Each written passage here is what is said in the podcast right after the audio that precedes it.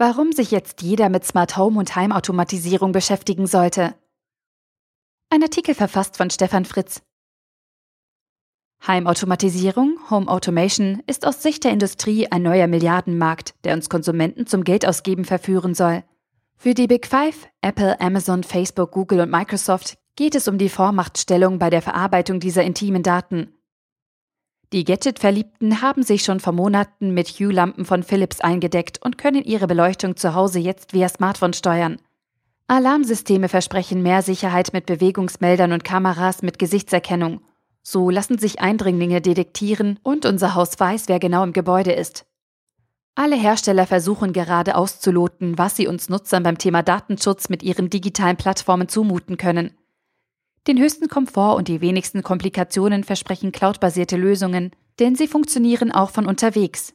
Damit erhält und verwaltet ein externer Dienst nicht nur unsere Daten, er bekommt faktisch auch den Zugriff von außen auf unser Zuhause. Die Skeptiker haben zwei große Einwände gegen das Thema Heimautomatisierung. Was soll der Quatsch? Lichtschalter kann ich an der Wand betätigen. Wir werden aktiv ausgespäht und unsere Daten an fremde Mächte verhökert. So wird zum einen der Nutzer für uns Menschen in Frage gestellt, zum anderen hält der Datenschutz als Umsetzbremse her. Und beide Aspekte treffen einen Nerv. Nutzen des Smart Home. Der Sinn einer Lampe, die sich aus der Ferne via Smartphone schalten lässt, wirft derzeit mehr Fragen als Antworten auf. Erst wenn man eine Reihe von Informationen wie Temperatur, Bewegung, Jahreszeit und Abwesenheit miteinander verknüpfen und einfach und ohne Programmierkenntnisse in Beziehung zueinander setzen kann, kann überhaupt ein Vorteil gegenüber einem praktischen und technisch ausgereiften Lichtschalter entstehen. Und genau mit diesen Aspekten sollten wir uns auseinandersetzen. Denn nur aus Erfahrungen in unserem persönlichen Umfeld werden wir besser begreifen können, was in Zukunft alles möglich wird, wenn wir immer mehr Dinge aus unserem Alltag miteinander verknüpfen. Der Datenschutz.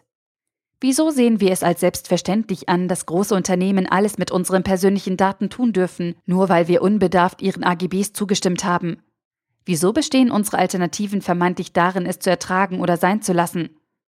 Wieso fordern wir nicht von unserem Smart Home Anbieter die Zusicherung, dass alle Daten ausschließlich uns gehören und daher niemanden übertragen werden dürfen? Und warum sind wir nicht bereit, für einen solchen Dienst Geld zu bezahlen? Fazit. Was da gerade im Kleinen in unserem Zuhause passiert, wird in Zukunft überall geschehen.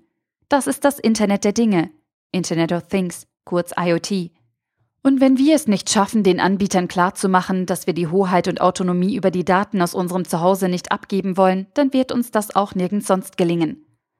Daher empfehle ich jedem, ein paar Euro für Lichter, Schalter oder Bewegungsmelder auszugeben. So kann jeder zum einen herausfinden, was das Internet der Dinge in Zukunft ermöglichen wird und zum anderen durch das Konsumverhalten und eine klare Meinungsäußerung klarmachen, wie diese Daten verarbeitet werden sollen.